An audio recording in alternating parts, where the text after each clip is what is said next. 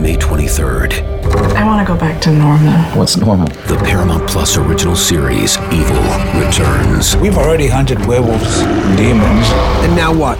A baby antichrist? Okie dokie. Prepare yourself You will not beat us. for the end. I have visions of hell. Make it stop. Make it shut up. You're not gonna survive this. Evil, the final season, streaming May 23rd, only on Paramount Plus. Homes than the Pac 12 network, we are the podcast of champions.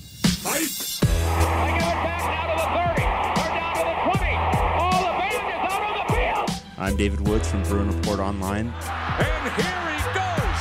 Myles Jack. And I'm Ryan Abraham from USCFootball.com. Leinart gonna try to sneak it ahead. Touchdown SC. We are the podcast of champions.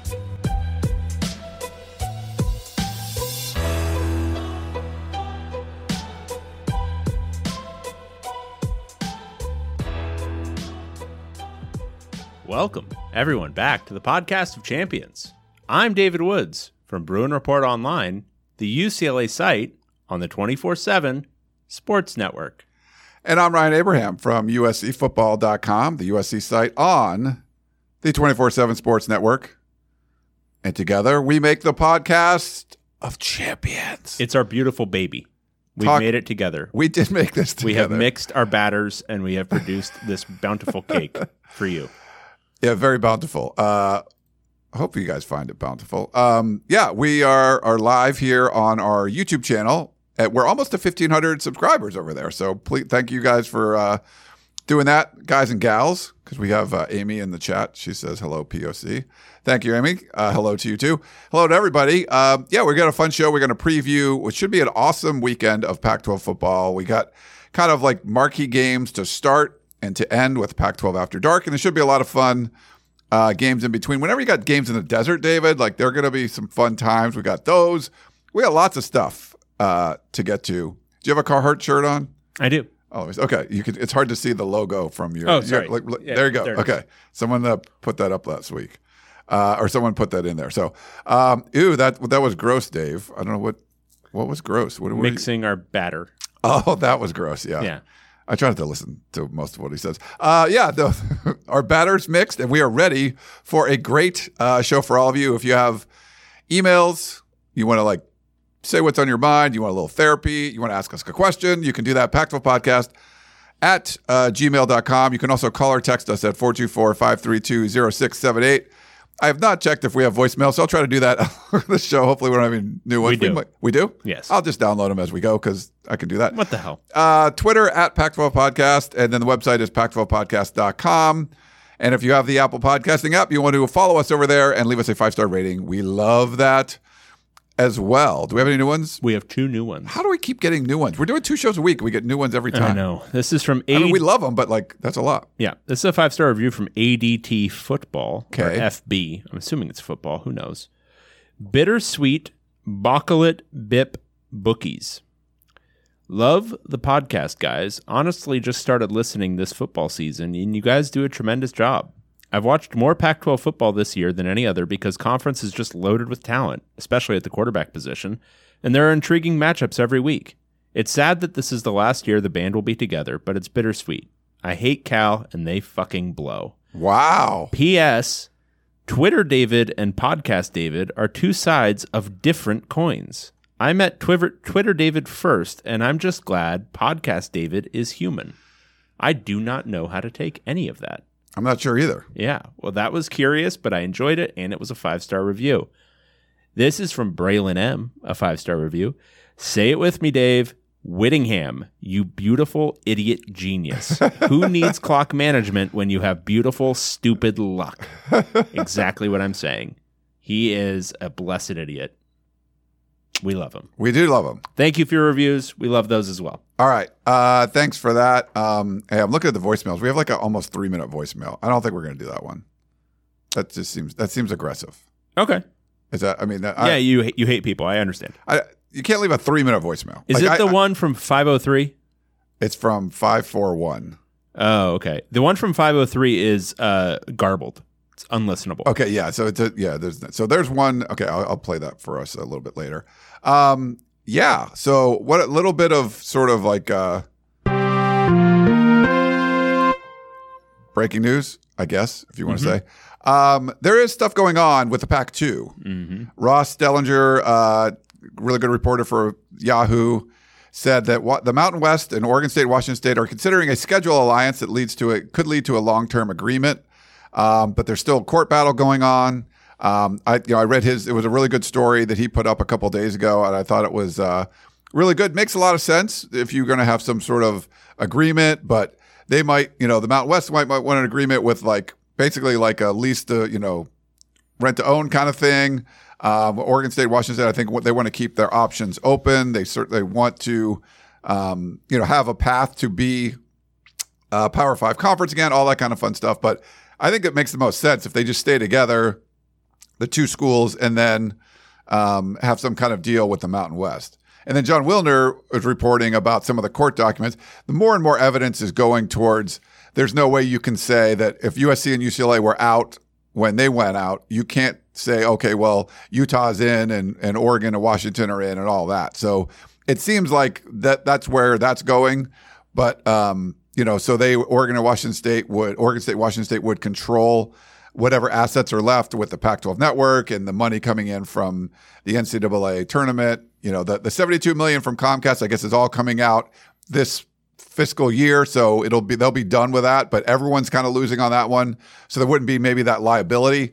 I don't know if there's any more liabilities with the Pac 12 network headquarters and all that kind of stuff, but it seems like there's significant revenue there that Washington State and Oregon State could control and then give them some options for rebuilding the Pac 2 or you know making a transition to the Mountain West, whatever was going to go on there. But there's some stuff going on, but it's still like we're getting towards the end of the the season. We don't even know who Washington State, Oregon State are going to be playing in football next year. So it's getting a little crazy. But uh, you know, just any thoughts on all that stuff, David?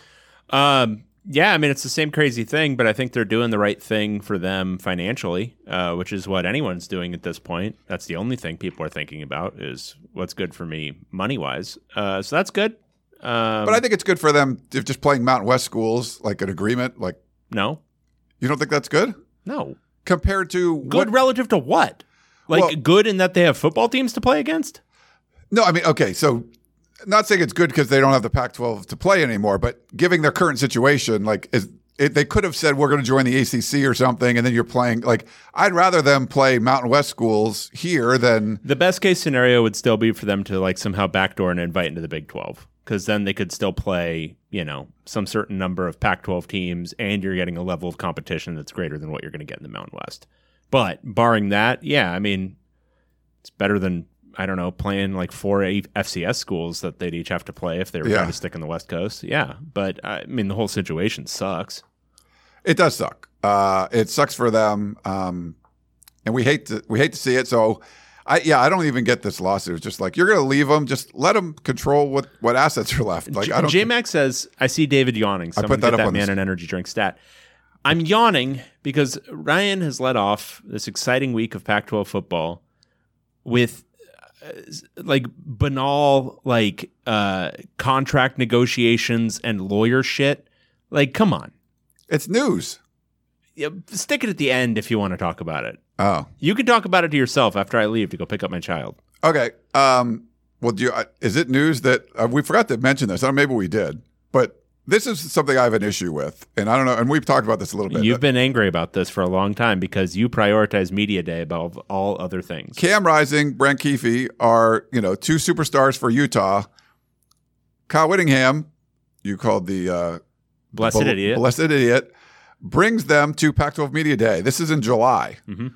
Uh, they don't play. Warm up a little bit. They don't play. Week after week, don't play.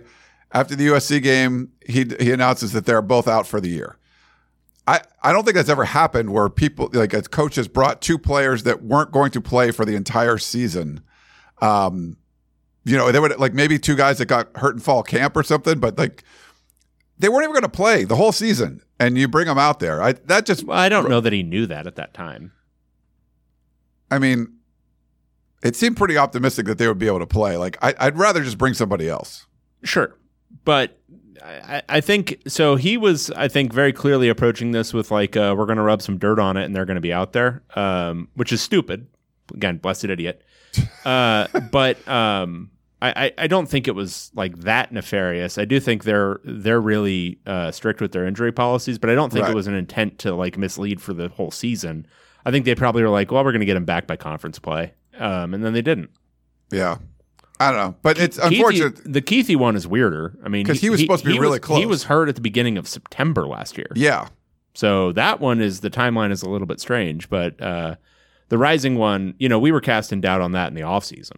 Um, so that one isn't shocking that he might be out the whole year because ACL, you know, in as much as one guy can come back, you know, after six or seven months, uh, lots of guys still take at least a year, and then they might not even be hundred percent when they're back. Yeah. So anyway, uh, I don't get as excited about that because I don't care about media day as much as you do. I well, because I go. I went the last two years. You you went two years?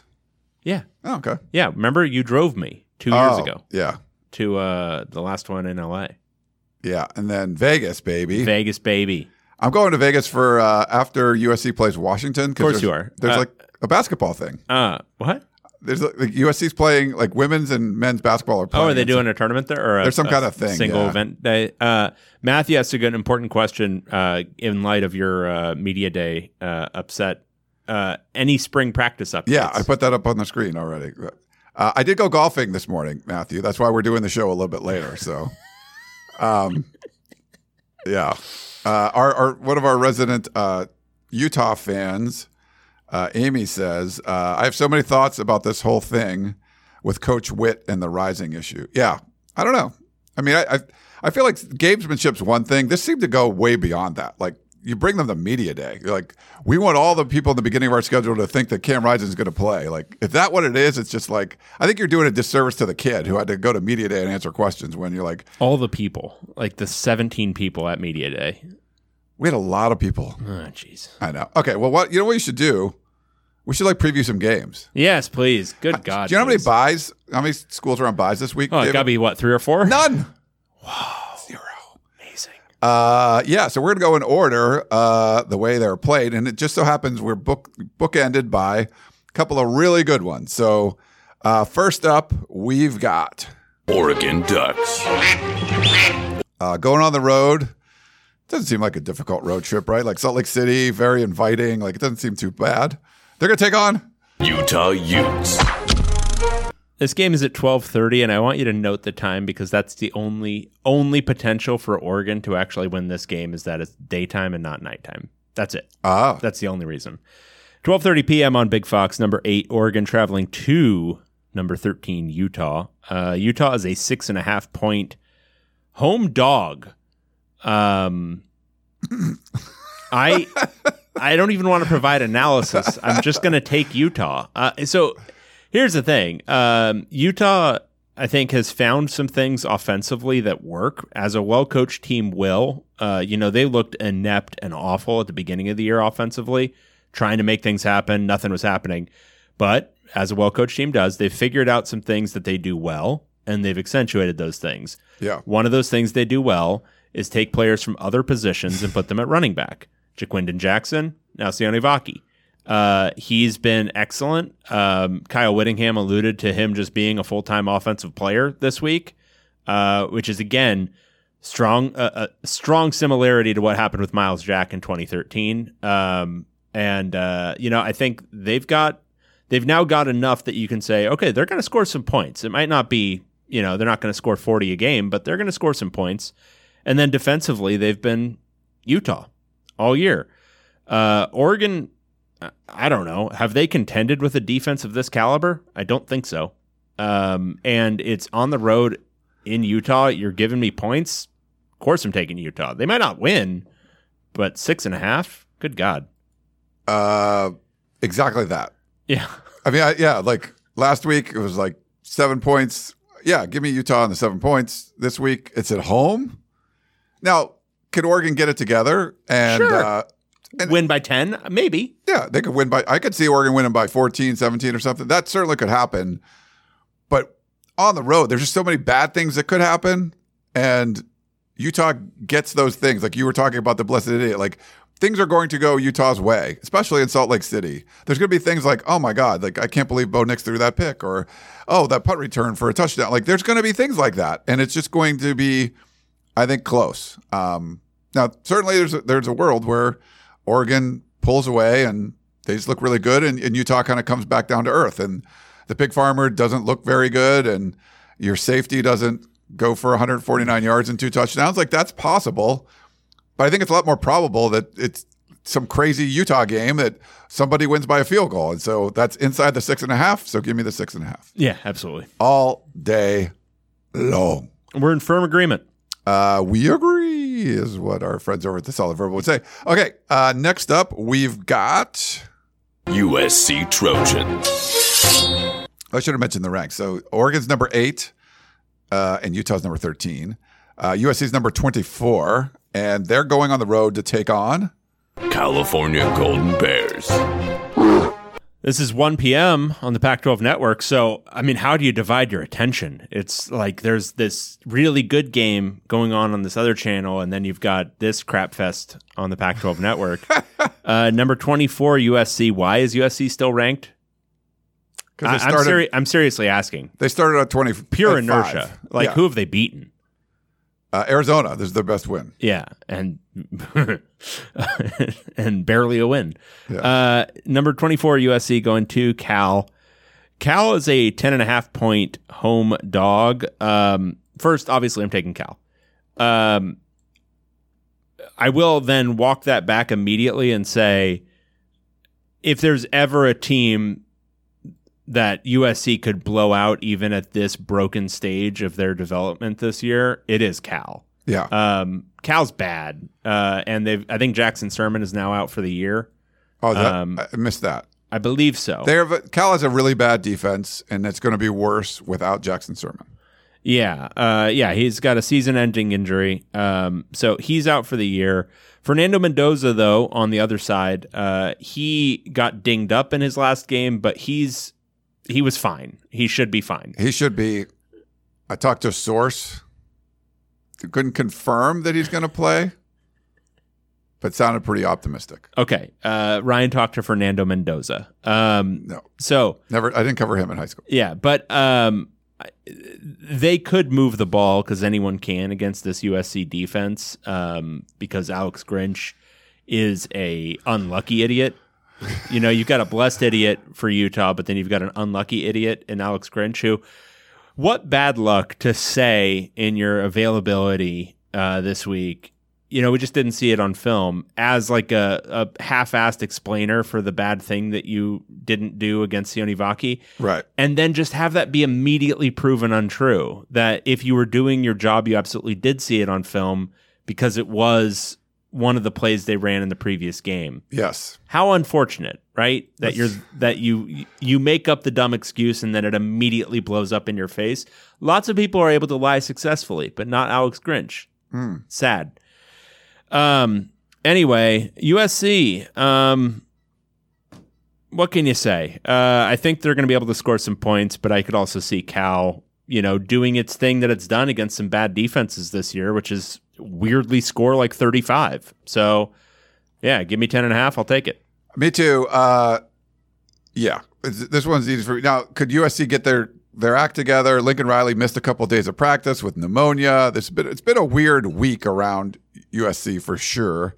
And it's usually so normal and so stable around USC. There was yeah, when you get instability and they've lost a couple of games, like I'm not taking them to cover on the road like this. Like I think they'll win the game, but um, you know, 10 and a half points is is quite a bit. Um, we've seen Cal offense. They've been pretty good. And if Mendoza plays, they could be really good. Uh, they had over 500 yards against Washington, uh, which is a better defense than USC. Um, Oregon State's a better defense than USC, and they put up 40 on the Bees. Now they give up 52.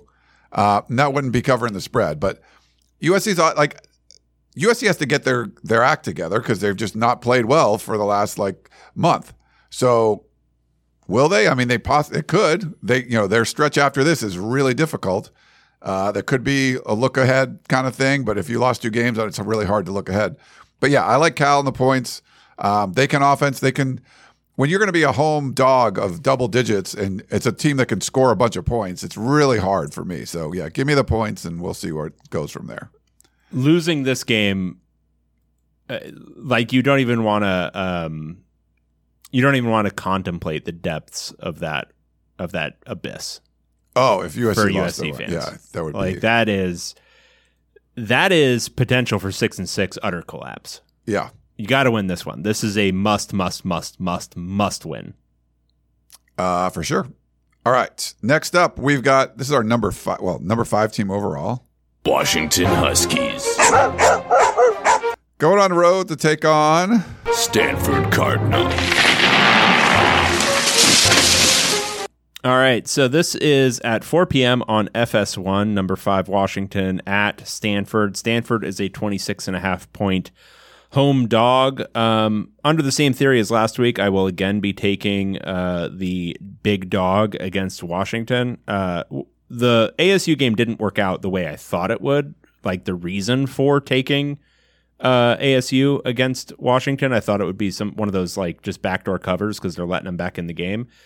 Um, this one I think is going to be more that speed. You know, Washington does like to get backups in the game. I do think they're going to blow them out real good, but um, I could see it being 24 points instead. 26 and a half is just a lot, so I'm going to take Stanford. This is really tough because I want to, want to, want to, want to, want to pick Washington. Seeing what you know, UCLA just went to the farm and just boat raced them. Yep. I mean, there wasn't. I guess Stanford had some opportunities, right? They just blew them. Um, and Washington looked like, you know, smelly ass against Arizona State. Didn't score an offensive touchdown. But but Stanford was so bad, and they have been so bad. But I, I'm so gonna, th- the thing I'll say about Stanford though is they move the ball. they, yeah. Like they just they they they like to commit penalties, but they did move the ball. And UCLA's defense significantly better than Washington's. Um, so if Stanford can move the ball a little bit, you know, and wa- we've seen Washington's offense not be that great. Stanford's defense is putridy, I guess you could say. Mm-hmm. It's just a lot of points. And my theme this week when I saw the spreads was just like, I'm taking underdogs. And it's hard not to take the 26 and a half. Uh, could Washington, you know, beat them 45 to nothing? Yes. You know, and you're just like, okay, I'll take my L if that happens. But otherwise, like, I feel a little more comfortable just like sitting on my couch watching. Well, I won't be on my couch because I'll be traveling, but, you know, watching Stanford try to keep it within four touchdowns of Washington. Like, I, I, feel better on that side. When, you know, when Washington's up 21 nothing in the first quarter, you'd be like, oh, well, that's screwed. But, you know, we'll see what happens. Maybe they got maybe a little fo- little dog in them.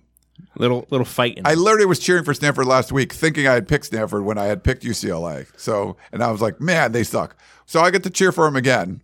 Um, this time, maybe they'll have a better chance. Maybe Uh, so, okay, we're both on Stanford. Uh, and all those points, points, points. Yum, yum, yum, yum, yum. Okay. Um, what did you say? What was our mixing? What was the word you used for our- moist points. no, no. It was when we mixed our uh, bat, like a batter of something. I don't. I can't remember that far was, back. was something as early on. Yuck. Okay. Uh, next up, it's going to be going at the same time, essentially. We got Colorado Buffaloes. The Fighting Primes are coming to prime time. They're coming to L.A. Mm-hmm. They're going to the Rose Bowl to take on the number 23. UCLA Bruins. 4:30 p.m. on ABC. Colorado traveling to number 23 UCLA. UCLA is a 17-point home favorite. Uh, Colorado, they have a horrible defense. Um, not quite Stanford level, but horrible. Really bad. Uh, bad running attack. Not good.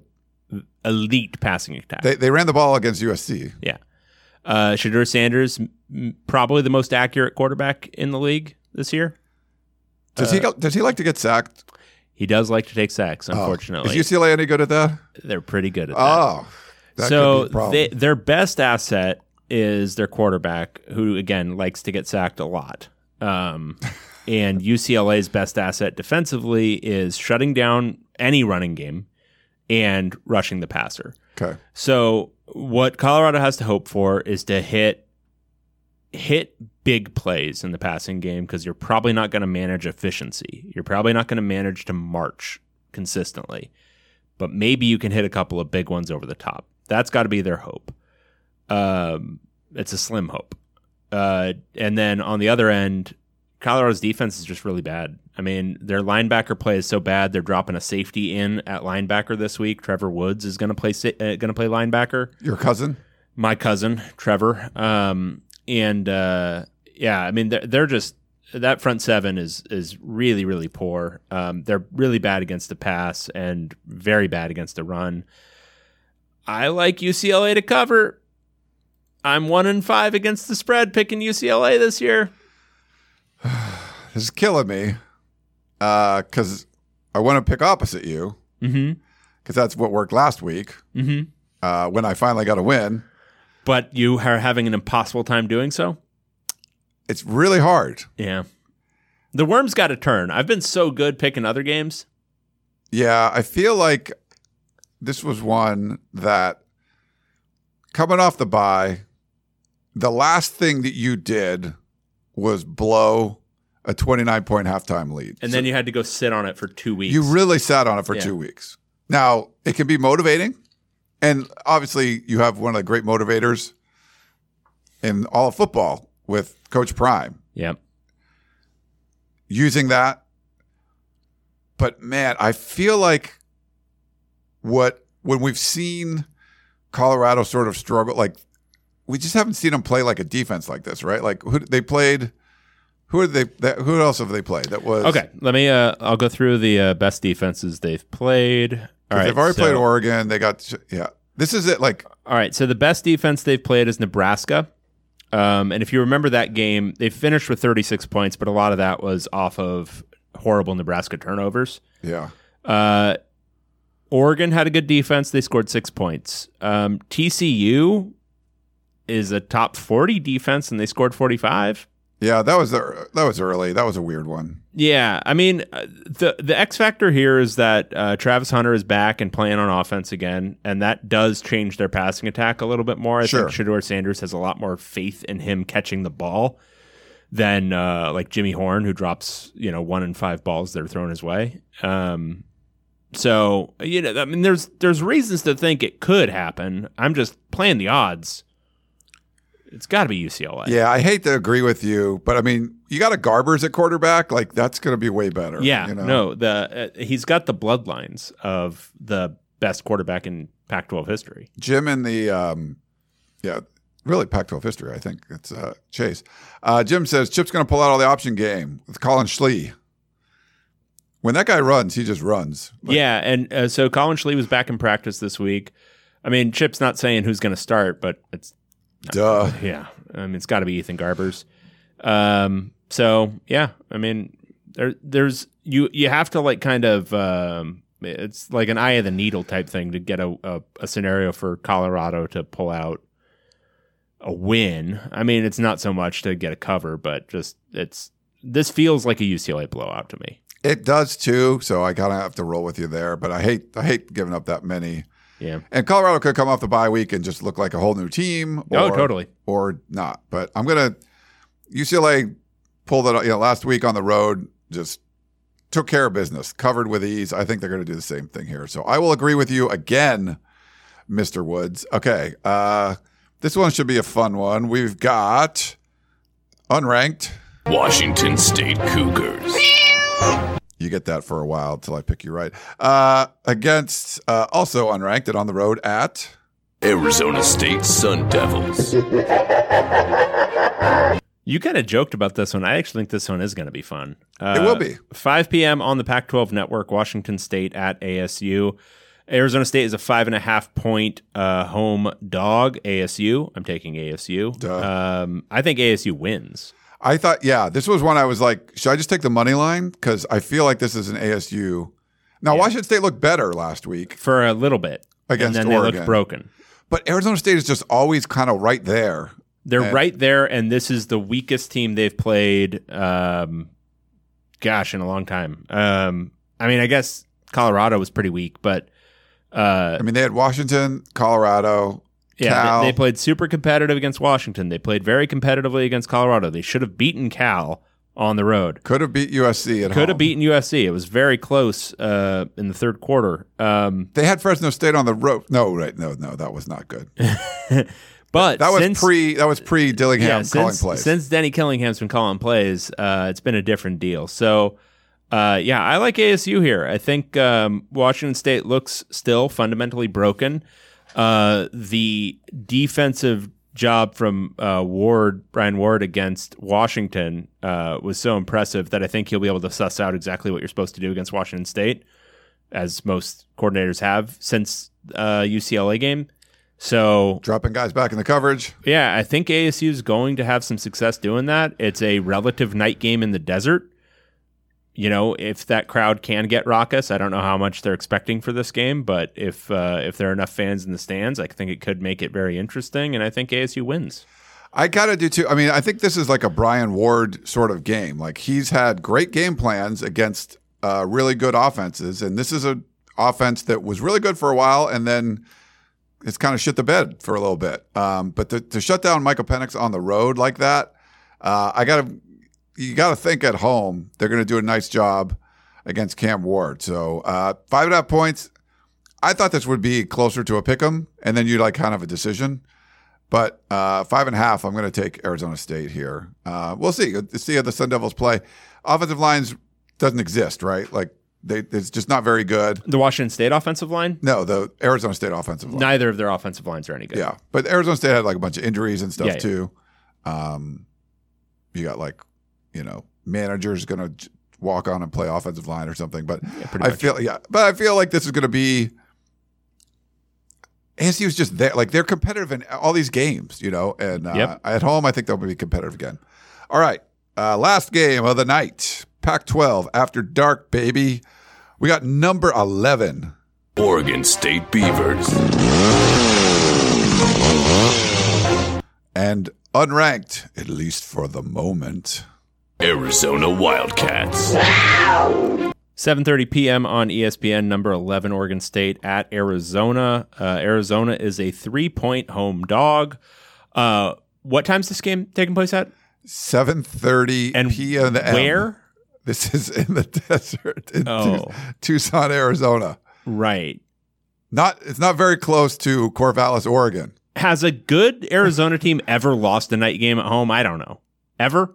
Maybe. But Oregon State plays great on the road, right? Uh, yeah, I think Arizona's going to win the game. Um, Yeah. I mean, so Oregon State's been a really, really good team this year. Uh, this is a tough spot. Arizona is uh, playing really, really good football. Um, should have beaten USC. Played really competitively against Washington. Beat the hell out of Washington State last time out. They're off a bye. Um, yeah, I, I'm obviously there's scenarios where Oregon State wins and covers for sure, but um, Yeah. it's just, I mean, and now Arizona. So if they win this one, they've got a back to back at home where they're doing this one and then UCLA also at seven thirty next Saturday. Things could get very interesting for the Wildcats if they pull this off. This two for right here. Um, this is a huge game for Arizona. I think for Jedd Fisch for that program. Uh, but Noah Fifita has been uh, basically unblemished as the starter. Uh, I think I think he's going to have a good game. Um, and I think their defense could disrupt DJU. Uh, yeah, I like Arizona to win. I like Arizona in this one too. Um, just what they when they went on the road and just absolutely pummeled Washington State, it just was like this, you know, eye opening moment. Um, you know, lost a couple games early, kind of like what could have been. Uh, but this definitely seems like a Jedd Fisch Bowl team, which is great.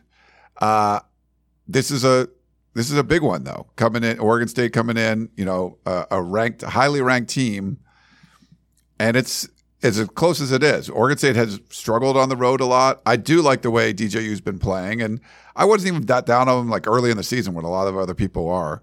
Uh, a running game Who, try who, who would have been down on him? That might have been you. season? That might have been you. And but a lot, to be fair, a lot of people were, and I was just Yeah. like, I didn't see them being that bad. Like you know, whatever. Uh, yeah, running game could travel. Uh, this defense hasn't been as good as you know we thought, but they they can do some good things. So, but yeah, I I like Arizona here, at least getting the points. What is it? Three and a half? Is that what we're Three. three? Okay. Um, yeah, like I wanted to take underdogs in most of the games, but the UCLA and Washington ones did not. But for the most part, and we we all agreed on all these. I'm still three behind you, but I, I need to get my. I'm three above 500 now, um, so working my way back up there. So we'll do that.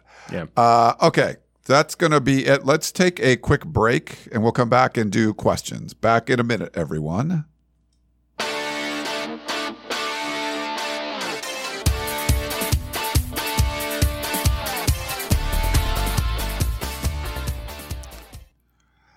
All righty, we're back here. Are we starting with Eric? Um, you want me to do the voicemail first? Sure. I downloaded it, but uh, we, I don't. I don't know. Look, I look think to it's see- Eric. Look to see where we're starting. Okay, let's do the voicemail first, and then we'll we'll go to questions. Hey, what's up, guys? It's Perk. Uh, I'm just curious. Kind of saw, I forget who the writer was on the Athletic, but they were talking about uh, Lincoln Riley and kind of the path forward for USC after their two losses, and how he's in a spot where um, he's going to have to be doing something that he's not used to doing, or that he never did at Oklahoma, which is um, effectively build a program, given kind of what was left over from Clay Helton. And Ryan, I was curious to see if if you feel that sentiment is. Um, is warranted and if you feel like he's doing a good job and kind of putting the infrastructure in place to do that, or if you feel like there's in year two kind of a lot of holes that have left to be filled. I'm just curious to get your thoughts. Thanks, guys. Thanks, Perk. Um, yeah, like th- there's definitely we've talked about this. I think last show. There's a portion of the USC fan base that's ready to move on, and they just want something else. And um, I think part of it is he did have a, you know, he had a shit ton of success in his first year. Winning a Heisman is like you don't nothing to sneeze at, and winning 11 games that's pretty rare too. But you set the bar super high at that point. And on, you know, my opinion, just covering this team for a while, it was there was a lot of rot from within that you had to sort of fix. And when it looked like he fixed everything in year one, they're like, okay, now you can build on that. And I, I feel like some of it's not there. And I think he's still a young coach. Um, it does help if you take over a great culture like Bob Stoops had when he was at Oklahoma. Um, but you know, there's also it's there's difficulties replacing a legend too. Like whoever's going to take over Nick Saban. Not that Bob Stoops was that level, but it's a lot. You Nick Saban built this amazing program, but you still have to take over for the guy. And I thought he did a nice job doing that. And you know, is the jury out going to be? Is he going to be like a top five coach? You know, I don't know. Uh, but I think he's got that potential. There's really good stuff on his resume. And I feel like there's a lot of stuff that you kind of have to rebuild. They're not recruiting at very well, but I think some of that is just the their USC's not been very good at adapting to, you know, the early signing period, NIL, all that kind of stuff. So yeah, I I feel like he's doing a lot of good stuff. Um, but there's some bad stuff too, and I think there's things you need to fix. Ohio State's defense wasn't very good, and you go get Jim Knowles from Oklahoma State. Why? Because they had this amazing defense. And what's Ohio State's defense this year? It's amazing. So if he can do that, if he goes and hires some really good, I mean, you got Brian Ward, like, okay, that would probably be a big improvement. Um, you go out and get somebody that's a really good defensive coordinator. And I think that's a step in the right direction. If not, if you're still like kind of futzing around with that, or you get somebody else or promote from within, then I'm you're like, okay, then I'm not sure he's doing the right things to kind of build the program up. But I think in general, yeah, I mean, based on his resume, based on what he's done so far, taking the shit show he took over. I mean, I, it's you know, I think you're about where it was. If it was like six and two to start last year, and then you you know eleven and three this year, it'd be one thing. But if they go like eleven and three and then like eight and four, it's like, hey, you go on the right. You're you're not going the right direction. Do you think your opinion would meaningfully change if they finish the year seven and five? Then, um, no, and that's a possibility for sure. Uh, it's, I, I still think so because it was so bad. It just shows how much he was able to do that first year. And maybe some of it's like there's some smoke and mirrors aspect to it, and you catch lightning in a bottle and all that. And it's easier to go out with no expectations than with heavy ones. It would, it would, to me, David, be more about, all right, like you didn't do things the right way to go into year two. You did stuff right year one, and you maybe took some, like, whatever, took some things for granted, and it wasn't the same way in year two but even if the way if they finish this, you know, eight and four or something, I still feel like that's you didn't take advantage of the right thing. There's things you need to correct, but you didn't do things as right in year two as you did in year one. So and and the main thing would be uh, firing Alex Grinch out of a cannon into the moon. Okay. That but that's like a given, and I don't, you know, I didn't have an issue with his sort of explanation why, but I think there's other things. I mean, the offense hasn't been really good either. There's, I think there's, you know, it's a difficult thing. Like Caleb Williams has become this huge deal. Um, you know, has it been a distraction? Has Right. it, you know, it's. I think there's a lot of stuff that you could have handled better, but if you had a better defense, you need a better defense than what you have. You know, it's just, it's not the talent is better than it was last year, and the defense still pretty crappy. So that that yeah, that's a big one. But there's other problems too. That's more like to me, it just seems like there's other issues. You know, with you fix a bunch of stuff, but it's still not. You know, the foundation isn't built the way you'd want it to yet. If that makes sense. No, it does. It does. I think My cautioning, opinion. I think cautioning patience for USC fans is probably uh, the right move. Um, you know, not a straight line. The only thing I would say is that the problems inherent with what's going on at USC right now, and strictly the defense, uh, it's been a problem for him. Um, and he's produced, I think, he produced more consistently elite programs at Oklahoma. There is a unique factor that USC, the Pac 12 this year is indeed very strong, and USC is playing a much more difficult schedule this year than last year. Um, so it might, you know, records, you know, wobbling a little bit one way or the other is sometimes just a reflection of schedule. Yeah. Um, so, but uh, yeah, I mean, I think there's still some questions to answer for uh, Lincoln Riley. They um, Jackson says no signature wins for Lincoln Riley in year one. Like I, would- I would push back on that too. Um, I mean, if you beat to beat USC, I mean, for USC to beat UCLA and Notre Dame in the same season, it's pretty rare. He did both of those things, And that was a good UCLA team. It was a good UCLA team. It was a pretty good, you know, okay Notre Dame team. They had some good wins and some bad losses.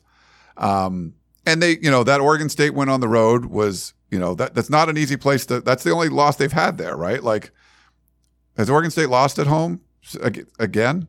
I don't think so. I don't think they have. So I mean, they did some good things. You can't just throw away the whole season like, oh, it was ter- 11 wins that was terrible. Like that's not the case. They should have won the Cotton Bowl for sure. That you probably have a different. But even then, if they were 12 and two and they won the Cotton Bowl, you'd be really mad if they go eight and four this year. So, Oh yeah. um, but fun stuff. All right. Uh, do you want to do the other voicemail or? Oh, that's the only one. Oh, okay. This is Eric uh, F. Okay, I got you. Rushing the field. Hi, Dave and Ryan. I think it's cool when college football fans rush the field at the end of an amazing win. I graduated UCLA in 98 and don't recall ever seeing UCLA fans at the Rose Bowl rush the field after a huge win, e.g., 13 9 in 2006. I think all of the other Pac 12 teams have had instances where the fans rush the field. However, it seems like there is more footage of Rose Bowl security guards acting like free safeties and pummeling fans as they encroach the sacred grass of the Rose Bowl. What's it going to take for UCLA football fans to rush the field? Granted, I understand that a huge win, which doesn't always happen to you, for UCLA, is a prerequisite. Love the pod and look forward to next year's format, especially the sound effects for the preview of the in- Indiana versus Nebraska game. Thanks, Eric. I can hear a bunch of my classmates from 2006 screaming right now as I'm reading this because there was an attempt to rush the field, and many of them got pepper sprayed by Rose Bowl security. Wow. Yeah, no, they're adamant. They do not allow people to rush the field at the Rose Bowl. Um, so you have you have to really want it, um, and there has to be more than just the students who really really want it. And I don't think that's ever going to be the case at, at a UCLA game. Like everyone has to jump, or no one does, uh, because they will pepper spray you and maybe hit you with batons. We had uh, uh, Vishnu say, um, let me put it up here on the screen for you guys if you're watching on YouTube. Uh, we tried rushing the field as students in 2006. Yes. The cops beat our asses. Exactly. Exactly. um, I heard I heard so many friends who got like beat up or pepper sprayed. Yeah. And I'm sure it's one of those stories that's grown. Like I'm sure it was like one kid that got pepper sprayed, but it's now like, you know, the stalwart the 300. yeah. They had like the pepper spray, like cannon out. Yes. It was like a fire hose of pepper spray. yes. Uh, Matthew says UCLA fans are warned not to a lot. Yes. I Uh, think it's like an LA thing too, because it's sort of like LA fans just don't necessarily care about anyone else. Like you're not like you're happy you won, but you're not like, oh my god, we beat like the mighty somebody. Like you know, just think of yourself as UCLA, like USC, UCLA. Lakers, whatever. You're just like, ah, whatever. I think everyone should rush the field after every game. I think it's fun. It'll be fun. Um, and Pauley Pavilion is much the same way, where like the security is aggressive. Like they do not let you rush the field or rush the court. Is it weird that I've been to Pauley more recently than you? No. All right. Uh, next up, we got Fred and Sarasota. Am I a college football fan? Um, sometimes. I'm really more of a USC football fan. I wanted the season to end and to move on to 2022 as soon as Riley's hire was announced. When the Trojans lost to Utah in the Pac 12 championship, championship game, I was ready immediately for 2023. As of Saturday night, I am ready for the Big Ten.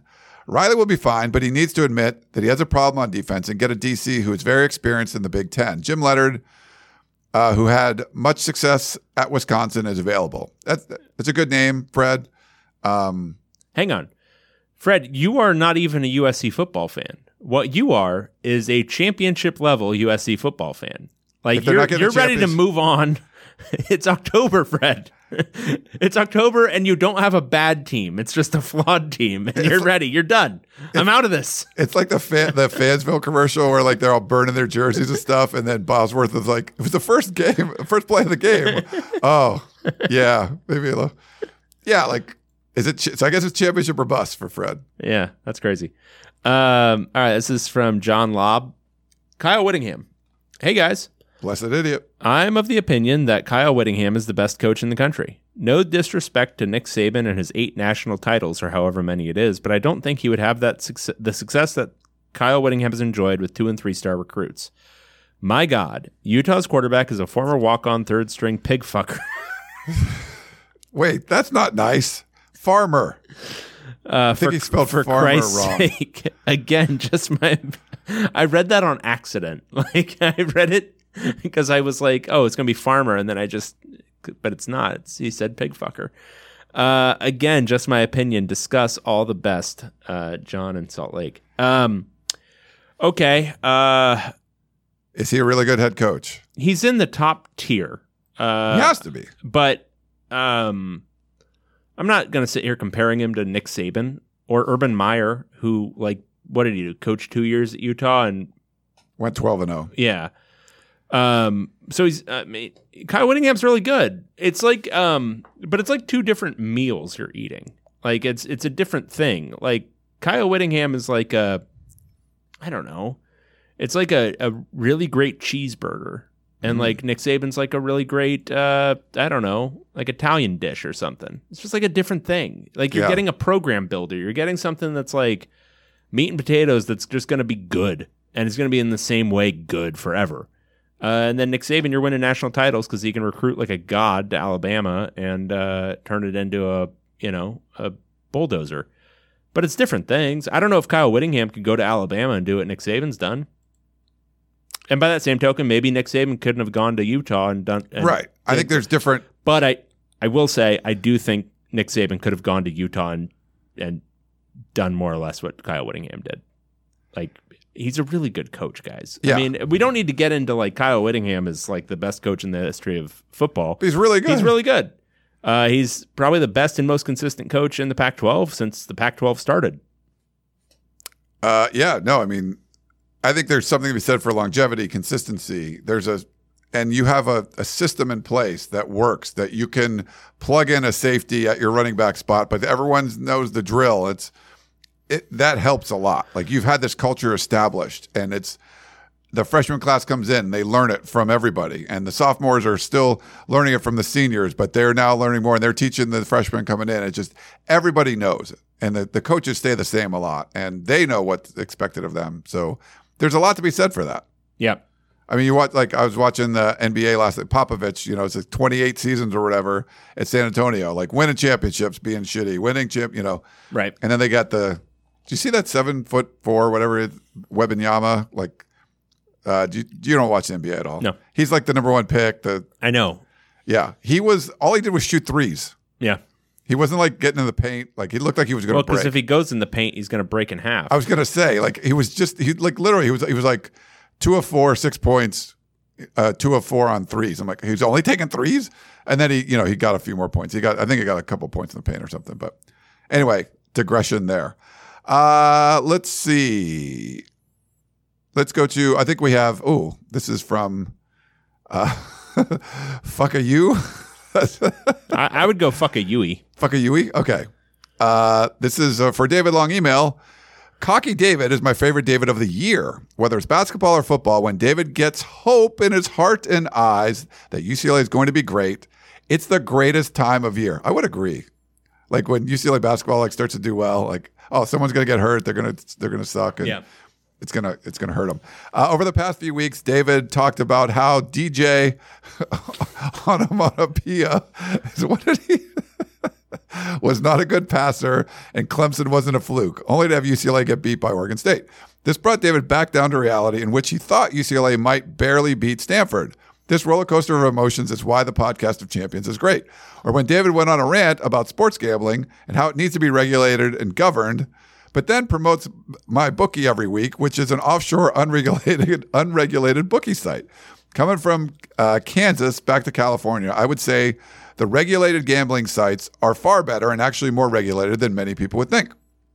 Uh, David, my question to you is being a degenerate gambler last season, I watched a lot of MACtion and watched more big ball state games, uh, big ball state games than I'd like to admit. But Carson Steele was an absolute animal and carried that big ball state offense on his back. It seems like at UCLA, his name isn't nearly as mentioned as it was at Big Ball State. How would you say he looked this year? Uh, he's looked this year at UCLA. With love, David, your pal. Fuck are you?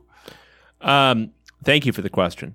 Uh, so I would say Carson Steele has looked um, on the positive side big and strong and able to break tackles. On the other side, um, I don't know that his speed has translated to the Pac 12 the way it might have showed up in the MAC. Um, he gets caught from behind a lot. And so um, I was looking at it earlier today. Uh, his yards before contact this year, he is at, I'm going to pull it up because I don't want to get it wrong. Uh, his yards before contact is under two. It is Oh, 1.6 yards before contact. Uh, for comparison, uh, a guy who runs with the exact same offensive line, TJ Harden, is at 3.8. So 2.2 fewer yards before contact for Carson Steele. Now, some of that is defenses are uh, more predisposed to know it's a run when he's in the game, I guess. Uh, but a lot of it is he gets caught, you know, a, a linebacker will crash from the side and they'll get to Carson Steele before he's even hit the hole. Um, Holes closed before he gets there. It's just a little bit of that. He is so big and strong, though, that he then generates yards no matter what. And he's got a stunning four yards after contact yeah, that's impressive. which is nuts. So he's averaging five point uh, whatever uh, with some takeaways. It's five point three yards per carry, um, but uh, it really limits his explosive playability. Um, he doesn't. He does not break big runs. It's a lot of grinding, grinding efficiency running. Jackson says, uh, watched a lot of Steele last year. His, his success came by having volume carries. Ball State would wear down teams, and Steele would have his greatest success in the fourth quarter. Yeah, Is that fair? yeah, I think that's fair. And uh, he's. I mean, he's a very like physically fit guy, so I can see that. And uh, you know, UCLA has used Steele best when he's getting like 25 plus carries. Yeah. Um, he's not like you can't use him the same way you use Zach Charbonnet. No. Uh, Jackson says he has a lot of two, three yard carries. Yes, yes, it's a lot of uh, jab, jab, jab, jab, jab. Okay. Okay, I think you're next, right? yeah. I'm trying to find the next one. All right, it's from Joshua. If you fail to learn from history, I just wanted to point out the following things that happened in Lincoln rallies last year at Oklahoma. One, he canceled all media availability the week after playing Texas because the student newspaper wrote an article that they watched practice from a building across the street and confirmed Caleb Williams was taking first team reps. This was directly after Williams came in for Spencer Rattler against Texas when down 28 points to save OU and pull out a miracle victory. Two, he canceled last minute on doing his Monday coaches show on November 9th, 9th citing a personal matter. Three, after losing to Oklahoma State in the post-game press conference, a reporter asked him about rumors he was taking another job. Riley cut him off before he could finish the question to say he was not going to be the next head coach at LSU, then ended the press conference. All I'm saying is, Ryan might want to start doing some plane tracking. My prediction is at the end of the year, Riley says all the right things, and then after the NFL Week 18 games are played on January 7th or in the following week, it's announced that he has taken one of the open NFL jobs, leaving USC in the ferocious position Ferocious. Of having all of their impact players uh, hitting the portal way late in the cycle and scrambling to find a new head coach after the coaching carousel in college has come to a halt, with all the best candidates already finding new jobs. All the signs are there. Uh, nice. Well, first of all, business wise, We love the- we love a coaching search. the best thing that could happen to us is a coaching search. I personally don't agree with this one, uh, but it that's definitely good for business if that something like that happens. Um, yeah, uh, I would bet on Lincoln Riley going to the NFL after this year. you would. He seems embattled. He, I, I agree with you. He seems embattled, but I feel like this is. I, I, I just, I personally don't. But I mean, I, it's not like I know him very well, so we'll see. We'll see what happens. I mean, But- he should be getting excited about the Miller Moss era. You're right. right. Well, they always brings in transfer quarterbacks too. Yeah. Uh, Grinch. You're not excited about the Miller Moss era? I like Miller Moss. Yeah, I think he's gonna. I think he would probably run the offense like Caleb is like obviously amazing, but I feel like he's so big that he can kind of do whatever he wants. And Uh, you heard it here first. Uh, Ryan is comparing Caleb Williams to Jayden de Laura. definitely didn't mention that name. oh, by the way, we didn't even mention if Delora starts. What if he starts? He's not going to start. Jedd Fisch is stupid. He's not that dumb. He's not that You dumb. sure? He's he's now he's now three weeks post concussion from the piano falling on his head. Yeah. Um, here, Jim had a point. Uh, this is so I kind of agree with this. Riley would take a pay cut, have less control, and worse living conditions. Yep. So that's I think that's fair. Um, okay, let's see. The next question is Grinch job security. Uh, this is Garrett from Orange. He says, "Hey Ryan and Dave, what do you think it would take at this point for Alex Grinch to keep his job? If he and the team somehow turn things around and USC wins out the rest of their schedule with great defensive performances, does Riley keep him, or do we think he is as good as fired at this point?" What do I think it would take for Five. Alex Grinch to keep his job? Him uh, somehow scaring up the money to order a hit on every sitting defensive coordinator at the FBS and FCS levels. Wow.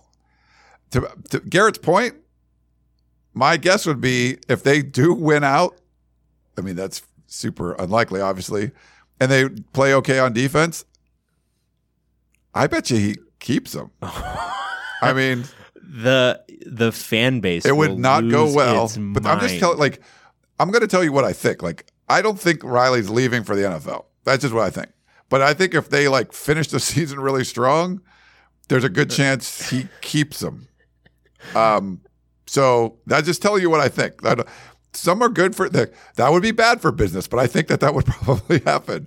Um, Riley leaving for the NFL would be good for business, but I don't think that's going to happen. So I'm just going to tell you that's This is a lot of USC questions. Here's another one. I can't like people are saying in the chat. I'm like, I don't know. Ask us other questions. I guess USC is such a dumpster fire right now that people are it's funny. curious. Yeah. For Ryan, is Lincoln Riley still the best head coach in the Pac-12? no, I mean, he's lost head to head. Like, he's got the best resume still. He's done more than everyone else, but he's not. Yeah, you can't say that right now. Uh, okay, next up. Oh my God, another one. I'm sorry. Like we, we're not asking the questions. You guys are writing these in. If you don't like, if you don't like them in the chat, like send us other questions. Is Alex Grinch secretly Johnny Manziel? Uh, from Brian. I'm sure Ryan saw this, and David normally, and David normally Dave would have missed it, uh, but it presented tons of chances to troll USC, so he definitely saw it. Alex Grinch was asked why his defense allowed uh, Sione Vaki to catch about 25 passes for like 5,000 yards on wheel routes. It wasn't the exact question, but it was close against USC. His response didn't see it on film. This is even though literally, uh, literally ran Vaki. I think he means They ran Vaki. they ran. Yeah, so they even they ran Vaki on wheel routes at least twice against Cal. The pig farmer just threw the pigskin too far. Uh, man, his, his Yeah, Was this like rough. voice to text? Like Yeah, it's rough. I mean, yeah, to fear. Uh, so since Alex Grinch doesn't watch film, that basically makes him Johnny Manziel, right? Luckily for Alex, watching film isn't really a big part of football. A football coach's jobs. Go Utes, four in a row against USC, longest win streak against USC in the poll era, other than UCLA. All right, I'm going to answer another question. Can I one real th- real thing on his? Uh-huh. There was like it might be voice to text. When you need like two capitalized words in a row, like a like a proper Uh-huh. name, he he's always capitalized the first and not the second. Like there was a consistent thing. Like something's weird with this email. Yeah. Uh, get that? Asked a question in the YouTube chat that we're just going to use as a palate cleanser. David, what record or scenario results in a UCLA head coach search? What is the buyout situation? Glad you asked, Gil. Um, so the buyout situation is kind of confusing. They did an extension. I think right now it's like eight million. Uh, but I think once December comes around, like December fifteenth, it drops to four million. So that's that.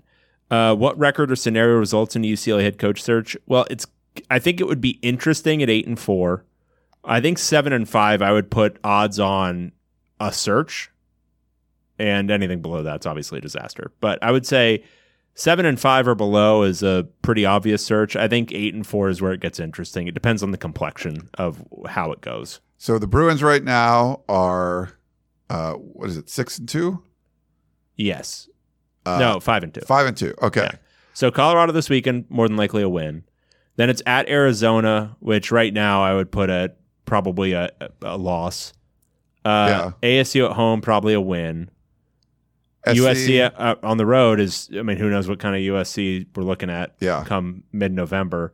But then and then Cal at home. Cal at home should be a win. they should have minimum of three more wins. So Yeah. that puts them at that eight and four thing that I'm talking about. Right. And eight and four, I think, is just, you know, a- and that's where you got to get into the mind of Martin Jarmond. And it's just, you know, do you want to go in with continuity to the Big Ten? Do you want to go in with a new face? Like, what do you, like, what's the, because I think at eight and four this year, you're kind of like, uh.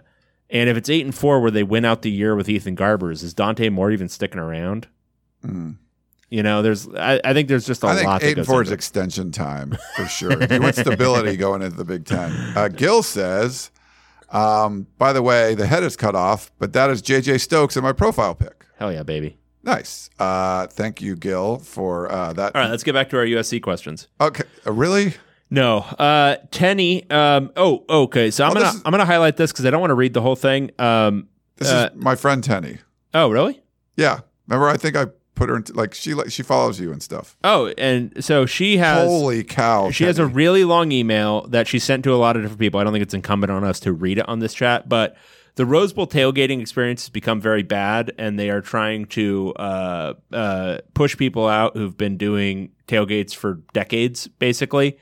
Um, from doing a lot of what's been done for a long time, which is tailgating away from your car a little bit so that you can get under the shade of some trees, but also having anything that looks too organized apparently Learfield and a lot of the the different agencies that run a lot of the formal tailgates at the Rose Bowl are trying to squeeze these people out. It's bullshit. If you have any uh, pull or sway, uh, help out a bunch of UCLA fans. They're they're the hardcore. The, like these are the iron like the iron souled, the iron willed UCLA fans who still go to games, still tailgate.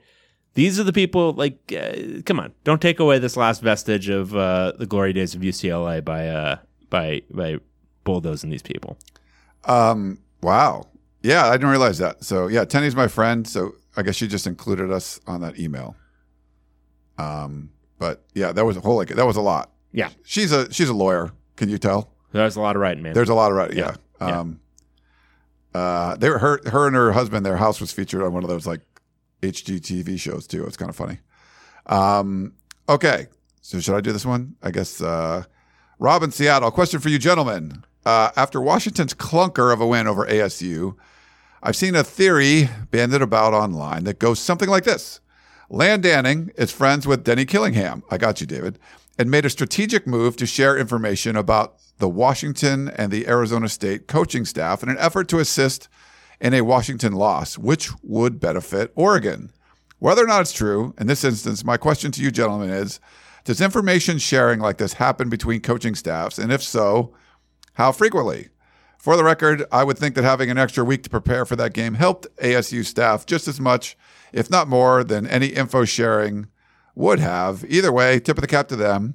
They really could have, maybe should have won that game, but uh, big yikes. But we'll take the win and wear our 7 0 merit badge with pride. On to Stanford for likely another weird ass game. Go dogs, Rob in Seattle.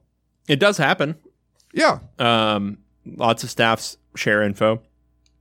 because you got to remember, like, in as much, like, oh, so not in as much, but um, these guys are competitors and everything, but they're also um, uh, friends a lot of times. Like, they've got friends on other staffs. They've got friend, like, especially the low level staffers. Like, they'll share shit all the time. Um, so I don't know if it was Land Danning sharing with Denny Killingham, but it might have been whatever GAs he was friends with. But I'm sure he got some info from Oregon. But the thing is, like, if you're a good staff, you're watching a lot of film, you like don't miss things like an offense. Oh, this offense occasionally runs a wheel route. Like you don't miss that on film.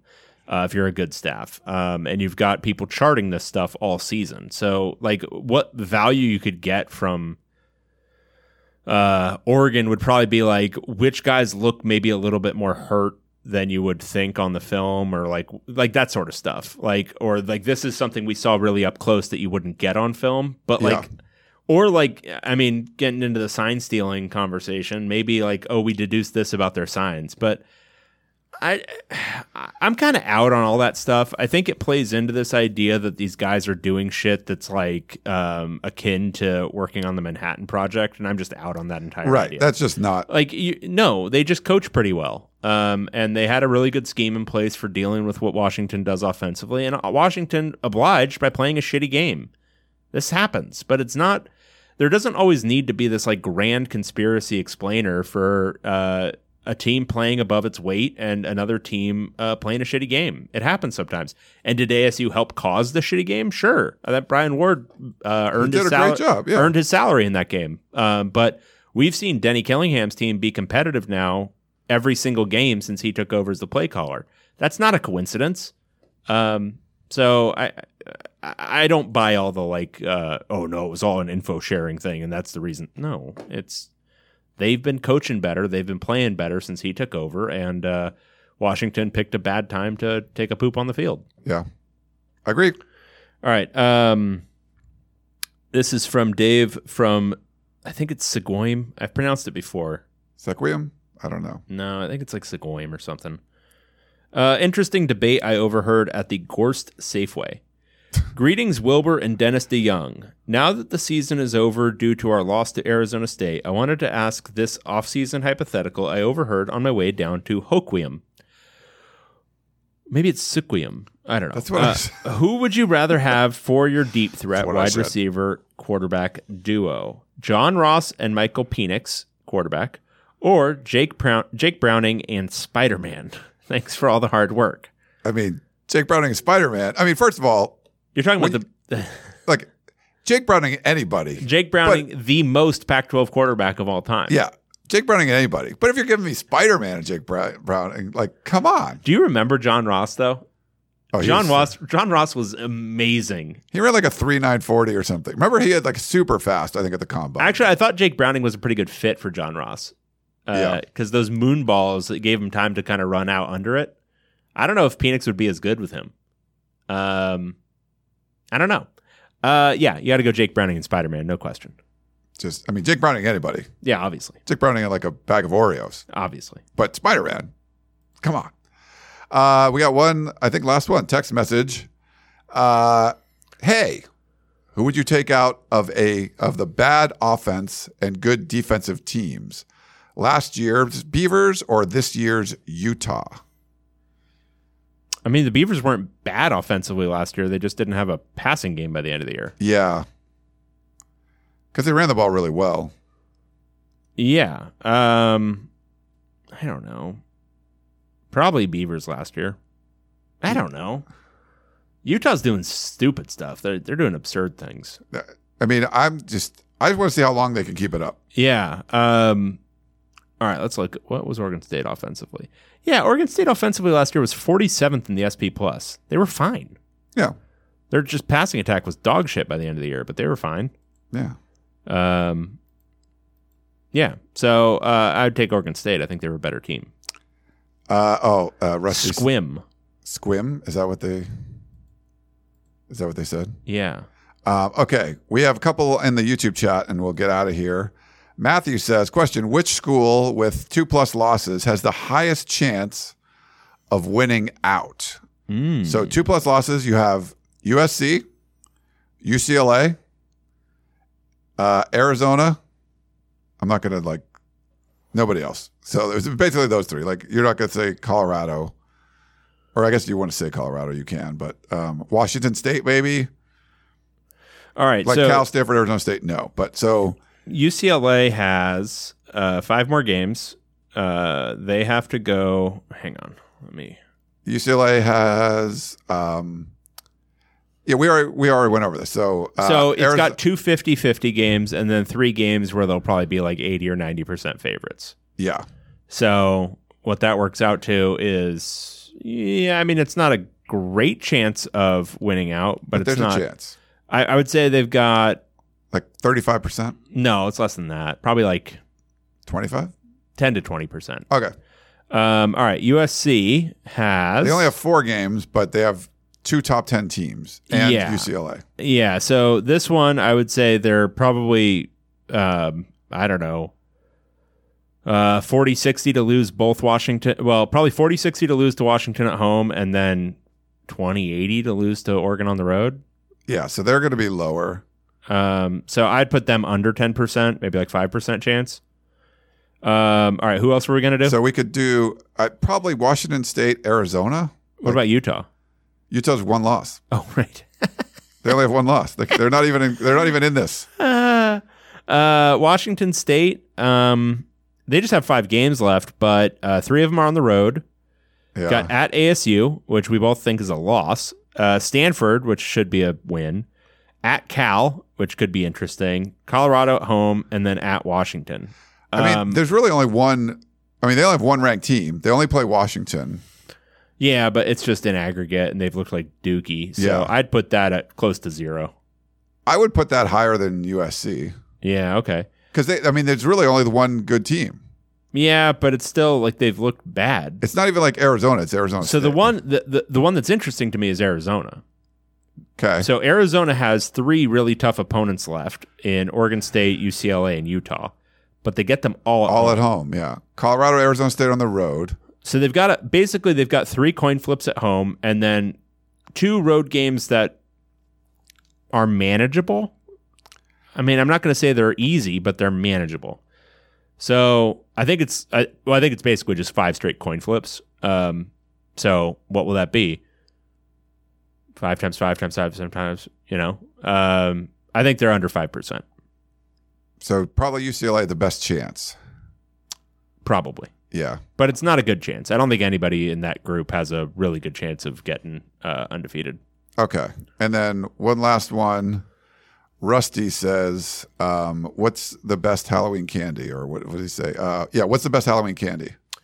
Uh, hundred grand is pretty good. I do like those. Uh, Reese's General, any Any Reese's. uh, are very good. Um, I'm a Twix guy.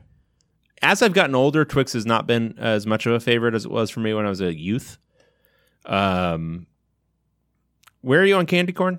I like candy corn. Dog shit. Yeah, you. I like. I Um, like candy corn. We've done this before. Yeah. Um, yeah, I, I had a Twix moment in college. Like there was some like on campus giveaway, or I, d- I did something. I don't know, but I had like boxes of peanut butter Twix. So I think I like I maxed out on those.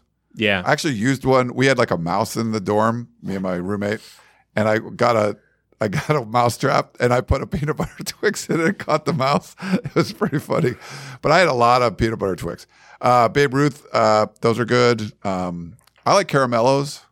Okay, yeah, I like caramels are fine, but that's not really a Halloween candy. I Snickers. Oh, that's often. true. Yeah. Snickers are bullshit. Snickers are fucking terrible. Uh, Rusty, you should feel bad about yourself. I just had one on the golf course. I, No, I usually have them on the golf course. Snickers are bad. Why? We've been convinced they're good, but they combine the worst part of the peanut, which is the actual peanut and not the butter. Like you Oh. want peanut butter. You don't want like crunchy little nuts in your chocolate. That's stupid. Yeah. Uh, no, Snickers are bad. Milky Way is far superior. I think for like Easter has like special candies, which I love, but like Halloween doesn't really have like the only Halloween candy is really like candy corn, which I like and you don't like. But like, what is a Halloween candy? It's just all the candy bars. Like you just get candy Yeah. bars from. So it's sort of like anything works, you know. Yeah, it's Um, not like Easter where you get like Cadbury cream eggs and shit. Yeah, uh, Um, Cadbury cream eggs are awesome. The the the mini eggs are like probably my favorite Yeah, like uh, those mini eggs. It's like M and M's on steroids. Like those are really freaking good. Yeah, Brian asks, "What Halloween costumes are my kids wearing this year?" Um, great question. Uh, the eldest is going to be Snow White. Uh, the youngest is going to be Mal from something called The Descendants on Disney. Okay. Um, uh, she's wearing like a little jumpsuit and a wig. I don't know. Very cute. Uh, it's going to be certainly interesting. Almond Joy Mounds. Hold on, I was going to put that up there. Okay, that is. Um, we should just shut the show down. Like I don't think That we could go. On. We can't go on. Yet another duck. we fan. can't actually have a listener who says things like that. No, we, I, we have to shut the show's over. Like we we are going to stop. Oh my god, I almost threw up in my mouth. I didn't think anyone actually ate those. I thought those were just like the ballast that you put in the bottom of the bag so it can be carried easily when the wind picks yeah, up. Yeah, like there was like there were, you get Necco wafers or almond joy and mounds, and you just throw those away. Like there's like, Good God. and no, you don't throw away your own trash. You had to look the neighbor's trash because there was not. a Yeah. good, you don't want that in your own trash. yeah. Yeah. Where are you on uh, Three Musketeers? Uh Three Musketeers are fine. They're not good. I kind of like them. Yeah. Uh the like nougaty shit. Uh it's fine. It's not great. Uh Skittles uh, like I'll go I'll go across the board and go to like the fruity side of things. Skittles, Starburst, those are fine too. Skittles, I like those. Not my preference. Like if you're gonna do candy, why would you fuck around? It's chocolate. But uh sure. I'll I'll get some what kind of cancer do you get from Skittles? From oh, the, like red did we shut it down? Didn't like California shut Skittles down yeah, or something? Skittles, Skittles, you're dead. it makes me want to buy Um, them. yeah, you can get you can get some insane cancer from it, um, which is probably cool. Uh, is the Bruin slamming the door in the face of the Trojan kid at Halloween still the best ESPN commercial? It is very good. I don't remember which one that is. Um, somebody comes to the door in a USC costume. Oh, and they like to. Okay. Uh, all right. Well, good stuff. Um, that's going to wrap things up. Do you want to give a big smile for the camera, David, so we can do our screenshot? Because you know, otherwise you're looking off into space or whatever, Or, like- yawning, or, or checking yawning, my email, checking your looking at my phone. Carhartt shirt. You know, one of fifty that you wear. Um, Skittles turn you into a UCLA fan. Rusty says. they do have those weird commercials where they're like they have like Skittles growing off you and people eat them. Like that was a little kind of gross. Jackson, don't give me Dave's boy Newsom. All right, don't give me that. Dave's boy Newsom's banning Skittles. That is your boy, man. Banning He's not my boy. Is he not your boy? He's not my boy. I put the wrong one up. Uh, Skittles turns you into a UCLA fan, and then What an insult. your insult. boy. Uh, is not your boy? No, he's not my boy. Okay. Um, why did he ban Skittles? Why is your boy banning Skittles? Because he's given he's he I, apparently doesn't want people to have that particular kind of cancer. Right. There's other cancers, things. all the other cancers you can get in California, those are fine. smoking's okay. This Skittles, one, no, no, no, sorry. I live in El Segundo. There's a refinery on one side, there's an airport on the other, and there's a Hyperion plant on the other side, and then there's Sepulveda, maybe the busiest highway in uh, in Southern California. I'm getting some kind of cancer. You got to be something. yeah. Yeah. Uh, all right. Well, that's David David Woods over there. Uh, I am Ryan Abraham. Hope you guys enjoyed the show, and we will talk to you next time. Goodbye.